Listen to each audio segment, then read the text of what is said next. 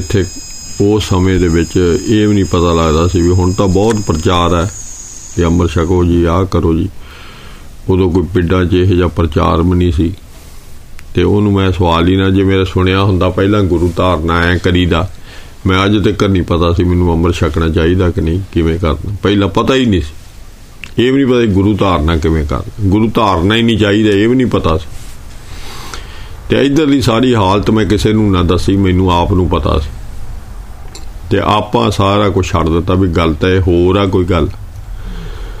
ਵੀ ਇੱਥੇ ਤਾਂ, ਇੱਥੋਂ ਤਾਂ ਜਾਣਾ ਹੈ। ਜਿੱਥੇ ਜਾ ਕੇ ਆਏ ਤਾਂ ਕੰਮ ਉੱਥੇ ਉਹ ਕੁੱਟ ਮੈਨੂੰ ਯਾਦ ਆਵੇ ਤੇ ਉਹ ਜਮਦੂਤਾਂ ਦੀਆਂ ਸਜ਼ਾਵਾਂ ਉਹ ਮੇਰੇ ਹਜੇ ਵੀ ਅੱਖਾਂ ਮੂਰੇ ਆ ਜਾਂਦੀਆਂ। ਮੈਨੂੰ ਉਹ ਸੀਨ ਭੁੱਲਦਾ ਨਹੀਂ ਸਾਰਾ। ਨਾ ਸਾਰੀ ਉਮਰ ਭੁੱਲਿਆ। ਨਾ ਉਦੋਂ ਤੋਂ ਬਾਅਦ ਨਹੀਂ ਭੁੱਲਿਆ ਉਸ ਤੋਂ ਬਾਅਦ।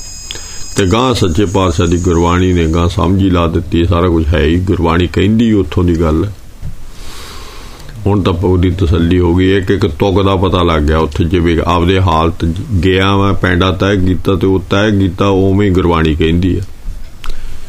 ਤਾਈਓ ਮੇਰੇ ਜਿਹੜੀ ਧਰਮਰਾਜ ਦੀ ਕਥਾ ਹੈ, ਉਹਦੀ ਉਹਦੀ ਇੱਕ ਇੱਕ ਵਿਚਾਰ ਜਿਹੜੀ ਹੈ, ਉਹ ਮੈਨੂੰ ਗੁਰਬਾਣੀ ਰਾਹੀਂ ਸਮਝ ਆਉਂਦੀ ਹੈ, ਸਮਝ ਆਈ ਹੈ ਵੀ ਰਸਤਾ ਕਿਹੜਾ ਹੈ, ਜਿਹੜਾ ਮਨਮੁਖ ਦਾ ਰਸਤਾ ਹੈ, ਧਰਮਰਾਜ ਦਾ ਰਾਹ ਹੈ। ਉਹਦਾ। ਦੂਏ ਰਾਹ ਦਾ ਥੋੜਾ ਜਿਹਾ ਹੀ ਬਾਪ ਮਹਾਰਾਜ ਨੇ ਸਮਝਾਇਆ, ਪਿਆਰ ਕਰਕੇ ਤੇ ਦੂਆ ਦੂਆ ਪਾਸਾ ਵੀ ਦਿਖਾਇਆ ਥੋੜਾ ਜਿਹਾ।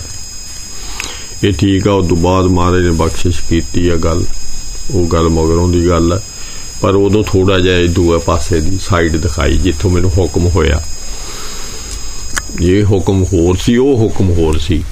ਧਰਮਰਾਜ ਦਾ ਹੁਕਮ ਤਾਂ ਸੀ ਮੈਨੂੰ ਇਹਨੇ ਕੋਈ ਚੰਗਾ ਕੰਮ ਨਹੀਂ ਕੀਤਾ, ਇਹਨੂੰ ਆਰੇ ਨਾ ਜੀਰਿਆ ਜਾਵੇ। ਇਹ ਆਵਾਜ਼ ਸੀਗੀ ਜਿਹੜੀ ਕਹਿੰਦੇ ਸੀ ਵੀ ਵੀ ਤੈਨੂੰ ਸਾਹ ਦਿੱਤੇ, ਇੱਥੇ ਨਹੀਂ ਰਹਿ ਸਕਦਾ ਤੂੰ। ਇਹ ਇਹ ਜੀ ਜਗ੍ਹਾ ਇਹੋ ਜੀ ਇਹੋ ਜਿਹਾ ਸਥਾਨ ਸੀ ਜਿੱਥੋਂ ਮੇਰਾ ਆਉਣ ਨੂੰ ਜੀ ਨਹੀਂ ਕਰਦਾ ਸਾਰਾ ਕੁਝ ਇੱਥੋਂ ਤਾਂ ਕਹਿੰਦਾ ਮੈਂ ਇੱਥੋਂ ਜਾਵਾਂ ਹੀ ਨਾ। ਘਰ ਹੀ ਅਸਲੀ ਬੰਦੇ ਦਾ ਉਹ ਹੈ, ਪਤਾ ਲੱਗ ਗਿਆ। ਬੇਸ਼ੱਕ ਅਗਿਆਨ ਚ ਗਿਆ, ਮੈਂ ਨੇਰੇ ਚ ਗਿਆ ਉਦੋਂ। ਮੈਨੂੰ ਦਿਸ ਨਹੀਂ ਰਿਹਾ ਸੀ ਕੁਝ ਪਰ ਇੰਨਾ ਪਿਆਰ ਤੇ ਇੰਨਾ ਪ੍ਰੇਮ ਤੇ ਇੰਨਾ ਠੰਡ ਮੈਂ ਕਿਸੇ ਜ਼ਿੰਦਗੀ 'ਚ ਨਹੀਂ ਮਾਣੀ। ਜਿਹੜਾ ਉੱਥੇ ਮੈਨੂੰ ਮਿਲਿਆ, ਜਿੱਥੋਂ ਜਿੱਥੋਂ ਆਉਣ ਨੂੰ ਜੀ ਨਹੀਂ ਕਰਦਾ। ਤੇ ਫਿਰ ਜਦੋਂ ਇੱਥੇ ਮੈਂ ਉਹਨੂੰ ਕਿਹਾ, ਗੁਰੂ ਧਾਰਨ ਕਰਨਾ ਤਾਂ ਮੈਂ ਕਿਹਾ ਵੀ ਮੈਂ ਗੁਰੂ ਵੀ ਧਾਰਨ ਕਰਨਾ ਤਾਂ ਸ੍ਰੀ ਗੁਰੂ ਗ੍ਰੰਥ ਸਾਹਿਬ ਜੀ ਨੂੰ ਧਾਰਨ ਕਰਨਾ। ਇਹ ਵੀ ਮੈਂ ਉਹਨੂੰ ਗੱਲ ਕਹਿਤੀ ਹੈ। ਅਣਜਾਣੇ ਮੈਨੂੰ ਹੋਰ ਨਹੀਂ ਕੋਈ ਗੱਲ ਸਮਝ ਸੀ। ਉਦੋਂ ਆ ਦੇ ਧਾਰੀ ਵੀ ਨਹੀਂ ਬਹੁਤੇ ਬਣੇ ਸੀ। ਤੇ ਉਹ ਮੈਨੂੰ ਕਹਿੰਦਾ ਗ੍ਰੰਥੀ ਨੂੰ ਵੀ ਕੋਈ ਸੂਝ ਨਹੀਂ ਸੀ। ਗ੍ਰੰਥੀ ਨੇ ਵੀ ਨਹੀਂ ਅੰਮ੍ਰਿਤ ਛਕਿਆ ਸੀ। ਗ੍ਰੰਥੀ ਤਾਂ ਮੈਂ ਮਗਰੋਂ ਅੰਮ੍ਰਿਤ ਛਕਾਇਆ, ਕਹਿ ਕੇ ਵੀ ਅੰਮ੍ਰਿਤ ਛਕ ਭਾਈ, ਤੇਰਾ ਤੂੰ ਤਾਂ ਗੁਰੂ ਵਾਲਾ ਹੀ ਨਹੀਂ ਹੈ। ਉਹ ਤਾਂ ਆਪ ਨਹੀਂ ਸੀ। ਉਹ ਮੈਨੂੰ ਕਹਿੰਦਾ ਵੀ ਤੂੰ ਇਉਂ ਕਰੀ ਵੀ ਸਵਾ ਰੁਪਈਆ ਲਿਆਈ ਇੱਕ ਨਾਰੀਅਲ ਲਿਆਈ। ਮੈਂ ਜੋ ਪ੍ਰੈਕਟੀਕਲ ਹੋਈ ਮੇਰੇ ਨਾਲ ਗੱਲ। ਮੈਂ ਕਿਹਾ ਠੀਕ ਆ, ਮੈਂ ਦੂਏ ਦਿਨ ਹੀ ਲੈ ਗਿਆ, ਨਾਰੀਅਲ ਲੈ ਗਿਆ ਤੇ ਸਵਾ ਰੁਪਈਆ ਲੈ ਗਿਆ। ਉਹਨੇ ਅਰਦਾਸ ਕਰੀ ਵੀ ਗੁਰੂ ਸਾਹਿਬ ਜੀ, ਇਹ ਤੁਹਾਨੂੰ ਗੁਰੂ ਧਾਰਨ ਕਰਨਾ ਚਾਹੁੰਦਾ। ਇਹਦੇ ਤੁਸੀਂ ਗੁਰੂ ਬਣ ਜਾਓ। ਕਹਿੰਦਾ ਜੀ, ਹੋ ਗਿਆ, ਮੈਨੂੰ ਕਹਿੰਦਾ। ਉਸ ਤੋਂ 5-7 ਦਿਨ ਬਾਅਦ ਹੀ ਮੈਨੂੰ ਸਾਡੇ ਗੁਰਦੁਆਰੇ ਦੇ ਵਿਹੜੇ 'ਚ ਗੁਰੂ ਸਾਹਿਬ ਨੇ ਮੇਰੀ ਬੜੀ ਮਦਦ ਕਰੀ, ਆਪ ਹੀ। ਤੇ ਇੱਕ ਬੁੱਕ ਪਈ, ਕਿਤਾਬ। ਤੇ ਉਹ ਤੇ ਲਿਖਿਆ ਖਾਲਸਾ ਪੰਥ। ਤੇ ਉਹ ਖਾਲਸਾ ਪੰਥ ਮੈਂ ਚੱਕ ਲਈ। ਰਸਤੇ 'ਚ ਕਿਤਾਬ ਡਿੱਗੀ ਹੋਈ। ਫਤਿਹ ਸਿੰਘ ਹੋਏ, ਜਿਹੜੇ ਹੋਏ ਨੇ, ਉਹਨਾਂ ਦੀ ਸੀ ਉਹ ਲਿਖੀ ਹੋਈ। ਸਾਰਾ ਉਹਦੇ 'ਚ ਅੰਮ੍ਰਿਤ ਕਿਵੇਂ ਛਕਾਇਆ ਗੁਰੂ ਸਾਹਿਬ ਨੇ, ਕਿਵੇਂ ਰਹਿਤ ਰੱਖਣੀ ਆ, ਕਰੇ ਤਾਂ ਕੀ ਨੇ, ਸਾਰਾ ਕੁਝ ਸਮਝਾਇਆ, ਮੈਂ ਪੜਿਆ ਫਿਰ ਮੈਨੂੰ ਸਮਝ ਲੱਗੀ ਵੀ ਤੂੰ ਤਾਂ ਗੁਰੂ ਤਾਂ ਇਉਂ ਧਾਰੀ ਦਾ ਪਿਆ ਤਾਂ ਗਲਤ ਆ ਗੱਲ ਫਿਰ ਮੈਂ ਆਪਣੀ ਮੈਸੇਜ ਨੂੰ ਕਿਹਾ, ਮੈਂ ਕਿਹਾ ਪਿਆ ਆਨੰਦਪੁਰ ਜਾ ਕੇ ਅੰਮ੍ਰਿਤ ਛਕਾਂਗੇ ਉੱਥੇ ਜਾ ਕੇ ਗੁਰੂ ਧਾਰਨ ਕਰਕੇ ਆਵਾਂਗੇ। ਉੱਥੇ ਅੰਮ੍ਰਿਤ ਛਕ ਕੇ ਆਵਾਂਗੇ। ਉੱਥੋਂ ਇਹ ਵੀ ਮੈਨੂੰ ਸੀ ਵੀ ਆਨੰਦਪੁਰ ਗੁਰੂ ਪਾਤਸ਼ਾਹ ਨੇ ਖਾਲਸਾ ਪੰਥ ਸਾਜਿਆ। ਫਿਰ ਮੈਂ ਉਸ ਦੋਹਾਂ ਨੇ ਤਿਆਰੀ ਕੀਤੀ ਵੀ ਉੱਥੇ ਅੰਮ੍ਰਿਤ ਛਕ ਕੇ ਆਵਾਂਗੇ ਉਹ ਫਿਰ ਫਿਰ ਕਰ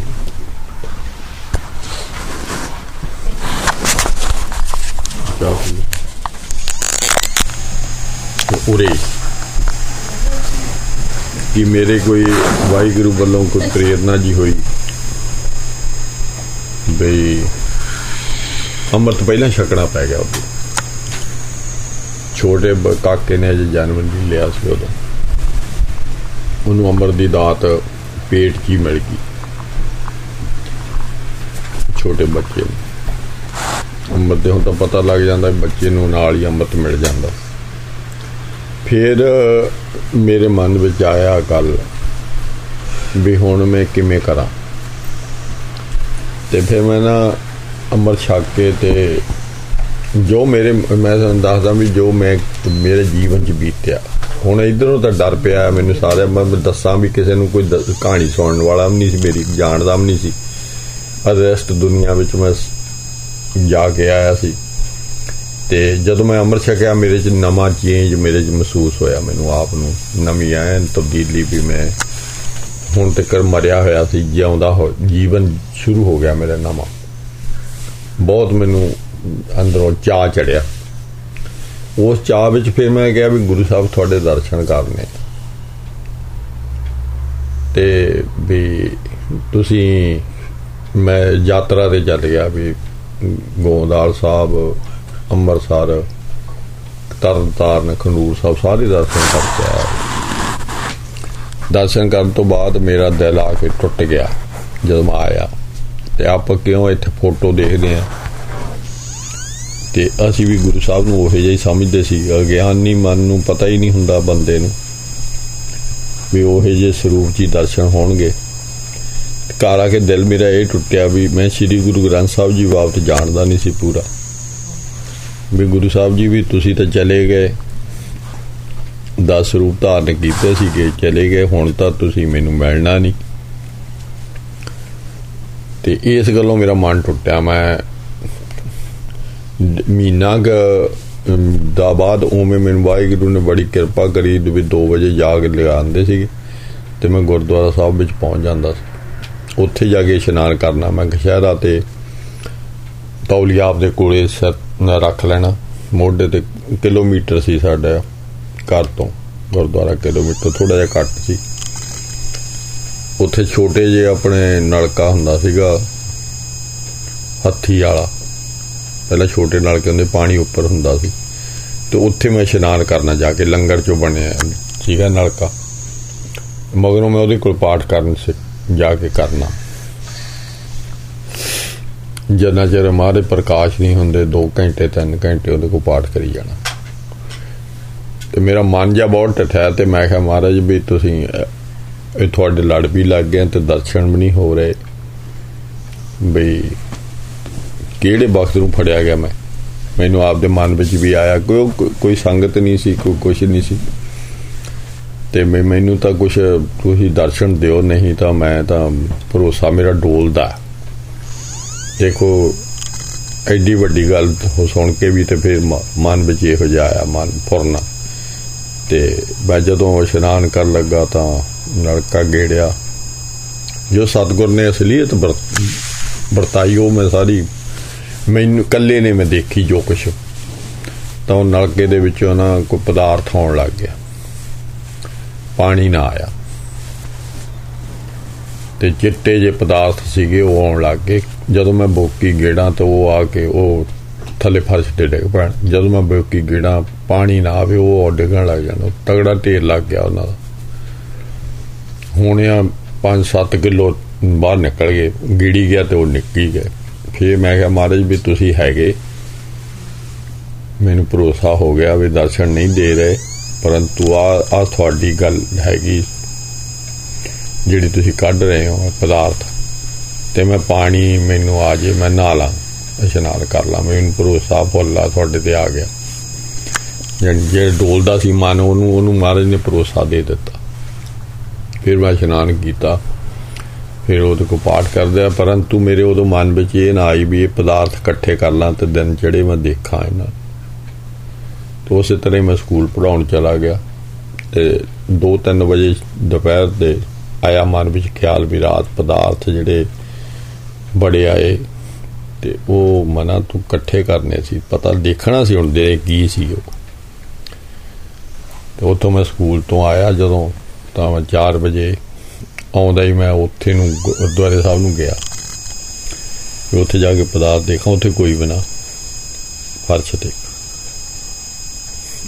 ਤੇ ਫਿਰ ਮੈਂ ਕਿਹਾ, ਮਨ ਜਾ ਮੇਰਾ ਅਦਾਸ ਜਾ ਮੈਂ ਫਿਰ ਬੋਕੀ ਚ ਉਹਨੂੰ ਤਾਂ ਥਾਂ ਦੇਖਿਆ ਤੇ ਇੱਕ ਉਹ ਛੋਟੀਆਂ ਬੋਕੀਆਂ ਹੁੰਦੀਆਂ ਸੀ, ਛੋਟੇ ਨਲਕੇ ਸੀ, ਇੱਕ ਬੋਕੀ ਚ ਪਿਆ। ਇੱਕ ਟੁਕੜਾ ਉਹਦਾ। ਤੇ ਉਹ ਮੈਂ ਉਹ ਤਾਂ ਨੂੰ ਬੋਕੀ ਕਰਕੇ ਤੇ ਉਹ ਕੱਢ ਲਿਆ। ਕੱਢ ਕੇ ਤੇ ਉਹ ਪਦਾਰਥ ਫਿਰ ਅਸੀਂ ਸਾਰੇ ਪਰਿਵਾਰ ਨੇ ਆ ਕੇ ਛਕਾਇਆ ਮੈਨੂੰ। ਤੇ ਉਹ ਪਦਾਰਥ ਧਰਤੀ ਦਾ ਪਦਾਰਥ ਨਹੀਂ ਸੀ ਕੋਈ ਵੀ। ਇਸੇ ਜਿਹਾ ਪਦਾਰਥ ਨਹੀਂ ਸੀ ਕੋਈ ਵੀ। 36 ਪ੍ਰਕਾਰ ਦਾ ਉਹਦੇ ਵਿੱਚੋਂ ਸਵਾਦ ਆ ਰਿਹਾ ਸੀ।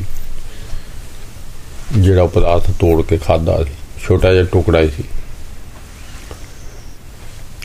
ਤੇ ਫਿਰ ਇਸ ਤਰ੍ਹਾਂ ਜੀਵਨ, ਫਿਰ ਇਹ ਨਾ ਸਮਝ ਲੱਗੇ ਵੀ ਦੀਵਾਨ ਲੱਗਦੇ ਹੁੰਦੇ ਸੀ ਉਦੋਂ। ਇੱਕ ਰਾੜੇ ਵਾਲੇ ਹੁੰਦੇ ਸੀਗੇ, ਇੱਕ ਕਲੀਰਾਂ ਵਾਲੇ ਹੁੰਦੇ ਸੀਗੇ ਖਿਆਲ ਵਾਲੇ ਹੁੰਦੇ ਸੀ। ਤੇ ਇੱਕ ਪਿੰਡਰਾਂ ਵਾਲੇ ਸੀ। ਤੇ ਇਹਨਾਂ ਦੀ ਮੈਨੂੰ ਗੱਲ ਦੂਜਿਆਂ ਦੀ ਪਸੰਦ ਆਉਣਾ ਆਈ। ਵੀ ਨਿਸ਼ਾਨ ਸਾਹਿਬ ਨਹੀਂ ਲਾਉਂਦੇ, ਇਹ ਉੱਤੋਂ ਦੀ ਸ੍ਰੀ ਸਾਹਿਬ ਨਹੀਂ ਪਾਉਂਦੇ, ਗੱਤ ਦੇ ਸਹਿਤ ਇਹ ਗੁਰੂ ਸਾਹਿਬ ਤਾਂ ਆਏ ਨਹੀਂ। ਮੇਰੇ ਮਨ ਵਿੱਚ ਜੋ ਮਨ ਚ ਵਿਚਾਰ ਹੈ ਕੋਈ ਸਮਝਾਉਂਦਾ ਤਾਂ ਹੈ ਨਹੀਂ ਸੀ। ਤੇ ਦੋ ਵਿਚਾਰਾਂ ਆਈਆਂ ਵੀ ਗੁਰੂ ਸਾਹਿਬ ਤਾਂ ਆ ਕੇ ਇਹਨਾਂ ਨੂੰ ਬਦਲ ਨਹੀਂ ਗਿਆ ਕਿਸੇ ਨੂੰ। ਪੰਜਾਂ ਕਕਾਰਾਂ ਦੇ ਵਿੱਚੋਂ ਵੀ ਸ੍ਰੀ ਸਾਹਿਬ ਉਹਦੇ ਲਈ ਨਾ ਪਹਿਨੋ ਵੀ ਇਹ ਗਲਤ ਨੇ, ਵੀ ਇਹਨਾਂ ਨੇ ਨਾ ਜਿਹੜੇ ਇਹ ਆਪਣੇ ਆਪ ਬਦਲੀ ਬੈਠੇ ਆ। ਤੇ ਉਹਦੇ ਵਿੱਚੋਂ ਮੈਨੂੰ ਪਿੰਡਰਾਂ ਵਾਲੇ ਗਿਆਨੀ ਮੋਹਨ ਸੇ ਹੋਣੀ। ਤੇ ਇਹਨਾਂ ਦੀ ਸੰਗਤ ਚੰਗੀ ਲੱਗੀ ਵੀ ਇਹ ਨਾ ਤਾਂ ਮੱਥਾ ਟਿਕਾਉਂਦੇ ਆ। ਇੱਕ ਗੱਲ ਤੇ ਨਾ ਇਹ ਸ੍ਰੀ ਸਾਹਿਬ ਵੀ ਉੱਤੋਂ ਦੀ ਪਹਿਨਦੇ ਆ। ਮੈਨੂੰ ਇਹ ਬੜੇ ਪਿਆਰੇ ਲੱਗਣ ਸਿੰਘ ਸਾਰੇ ਇਹਨਾਂ ਦੇ ਨਾਲ ਸੰਗ ਜੱਥੇ ਦਾ। ਫਿਰ ਗੁਰੂ ਸਾਹਿਬ ਨੇ ਕਿਰਪਾ ਕਰੀ ਇਹਨਾਂ ਨੂੰ ਪ੍ਰੇਰ ਇਹਨਾਂ ਦੇ ਸੰਗਤ ਕਰਦੇ ਰਹੇ। ਤੇ ਸਾਡੇ 20 25 ਦਿਨ ਇੱਧਰ ਪਿੰਡਾਂ ਦੇ ਨੇੜੇ ਤੇੜੇ ਪਿੰਡਾਂ 'ਚ ਫਿਰਦੇ ਰਹਿੰਦੇ ਸੀਗੇ। ਜੱਥੇ ਸਮੇਤ ਤੇ ਉਵੇਂ ਹੀ ਅਸੀਂ ਆਪਦੇ ਪਿੰਡ ਲੈ ਆਉਣੇ ਮੈਂ। ਇੱਥੇ ਆਪਦੇ ਜਦ ਪਿੰਡ ਲਿਆਉਣੇ ਤੇ ਉੱਥੇ ਦੀਵਾਨ ਲਵਾਉਣੇ, ਉੱਥੇ ਵੀ ਜਿੱਥੇ ਦੂਏ ਪਿੰਡਾਂ 'ਚ ਉੱਥੇ ਵੀ ਜਾਂਦੇ ਰਹਿਣਾ। ਇਹਨਾਂ ਦੀ ਕਥਾ ਸੁਣੀ ਜਾਣੀ। ਇਸ ਤਰ੍ਹਾਂ ਜੀਵਨ ਟੱਪੀ ਗਿਆ। ਇਸੇ ਦੌਰਾਨ ਦੇ ਵਿੱਚ ਹੀ ਮੈਨੂੰ ਇੱਕ ਬਜ਼ੁਰਗ ਬਾਬੇ ਸੀ ਨਾਲ ਦੇ ਪਿੰਡ ਸਾਡੇ। ਤੇ ਉਹ 60 65 ਸਾਲ ਤੋਂ ਉਮਰ ਉੱਤੇ ਸੀ, ਉਹਨਾਂ ਦੀ, ਉਹਨੇ ਸਾਰੀ ਉਮਰ ਗੁਰਮਤ ਦੇ ਵਿੱਚ ਬਤਾਈ ਸੀ।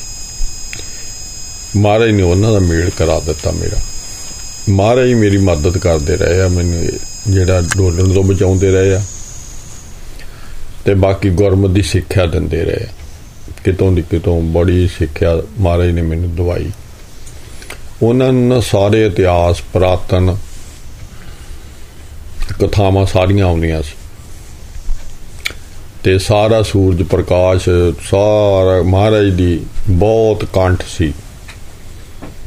ਤੇ ਬਹੁਤ ਉਹਨਾਂ ਨੇ, ਉਹਨੇ ਮੈਨੂੰ, ਮੈਂ ਦੁਪਹਿਰੇ 12 ਵਜੇ 1 ਵਜੇ ਜਦੋਂ ਸਕੂਲੋਂ ਆ ਜਾਣਾ ਤੇ ਮੈਂ ਉਹਨਾਂ ਕੋਲੇ ਮੋਟਰ ਤੇ ਚਲੇ ਜਾਣਾ।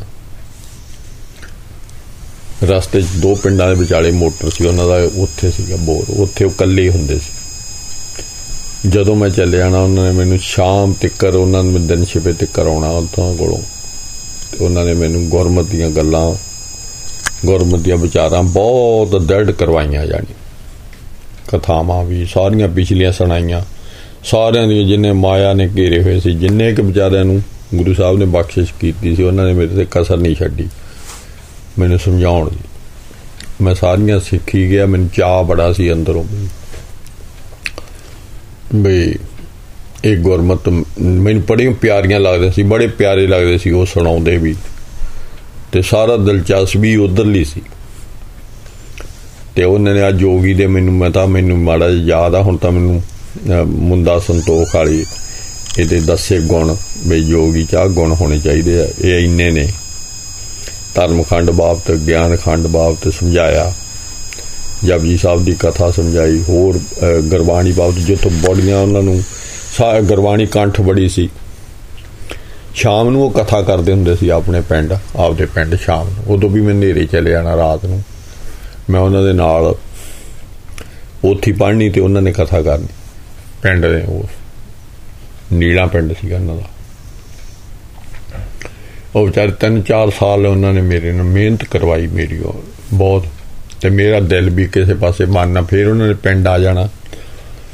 ਤੇ ਹਮ, ਜਦੋਂ ਸਰਦੀਆਂ ਦੇ ਦਿਹਾੜੇ ਹੁੰਦੇ ਆ, ਠੰਡ ਬਹੁਤ ਹੁੰਦੀ ਆ। ਉਹਨੇ ਕਹਿਣਾ ਵੀ ਇਉਂ ਕਰ ਸ੍ਰੀ ਗੁਰੂ ਗ੍ਰੰਥ ਸਾਹਿਬ ਜੀ ਆਪਾਂ ਪ੍ਰਕਾਸ਼ ਕਰ ਲਾ ਕ- ਘਰ ਆਪਣੇ ਕਮਰੇ 'ਚ ਤੇ ਪ੍ਰਕਾਸ਼ ਕਰਕੇ ਤੇ ਗੁਰਬਾਣੀ ਮੈਨੂੰ ਸੁਣਾ। ਆਪਾਂ ਪਾਠ ਕਰਿਆ ਕਰੀਏ ਦੋਵੇਂ। ਪਾਠ ਕਰਨਾ ਇੰਨਾ ਕੀ ਪਤਾ ਸੀ।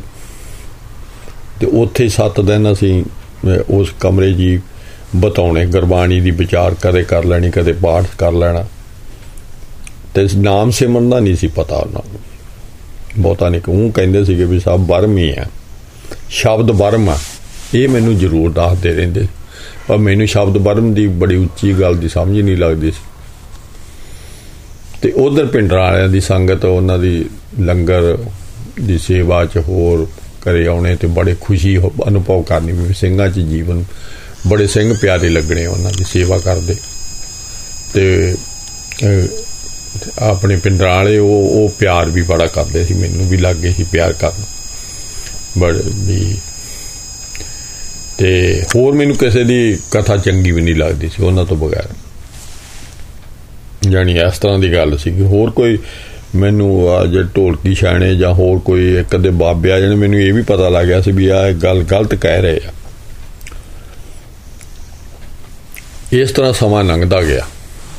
ਤਗੜਾ ਚਿਰ। ਅਹ ਇਹ ਤੇ ਗੁਰੂ ਸਾਹਿਬ ਨੇ ਮੈਨੂੰ ਨਾਮ ਸਿਮਰਨ ਦਾ ਫੇਰ ਨਹੀਂ ਪਤਾ ਸੀ ਪੂਰਾ, ਪਰ ਜਿੰਨਾ ਕੁ ਮਹਾਰਾਜ ਜਪਾਉਂਦੇ ਸੀ ਥੋੜਾ ਬਹੁਤਾ ਜਿੰਨਾ ਕੁ ਵੀ ਜਪ- ਜਿਵੇਂ ਆਮ ਖਿਆਲ ਹੁੰਦਾ ਵੀ ਵਾਹਿਗੁਰੂ ਜਪ ਲਓ, ਅੱਧਾ ਘੰਟਾ ਘੰਟਾ। ਤੇ ਨਾਲ ਦੀ ਨਾਲ ਇਹ ਵੀ ਇਹ ਵੀ ਟੂਟ ਕਰਦੇ ਰਹਿਣਾ ਵੀ ਕਿ ਕੋਈ ਇਹੋ ਜਿਹਾ ਮਿਲ ਜੇ ਭਾਈ ਜਿਹੜਾ ਸਾਨੂੰ ਰਿ- ਸਿੱਧੇ ਰਾਹ ਪਾ ਦੇਵੇ ਨਾਲੇ ਉਹਨਾਂ ਦੀ ਇਹਨਾਂ ਦੀ ਸੰਗਤ ਕਰਦੇ ਵੀ ਤਾਂ ਵੀ ਮੈਨੂੰ ਇਹ ਤੋੜ ਰਹਿਣੀ।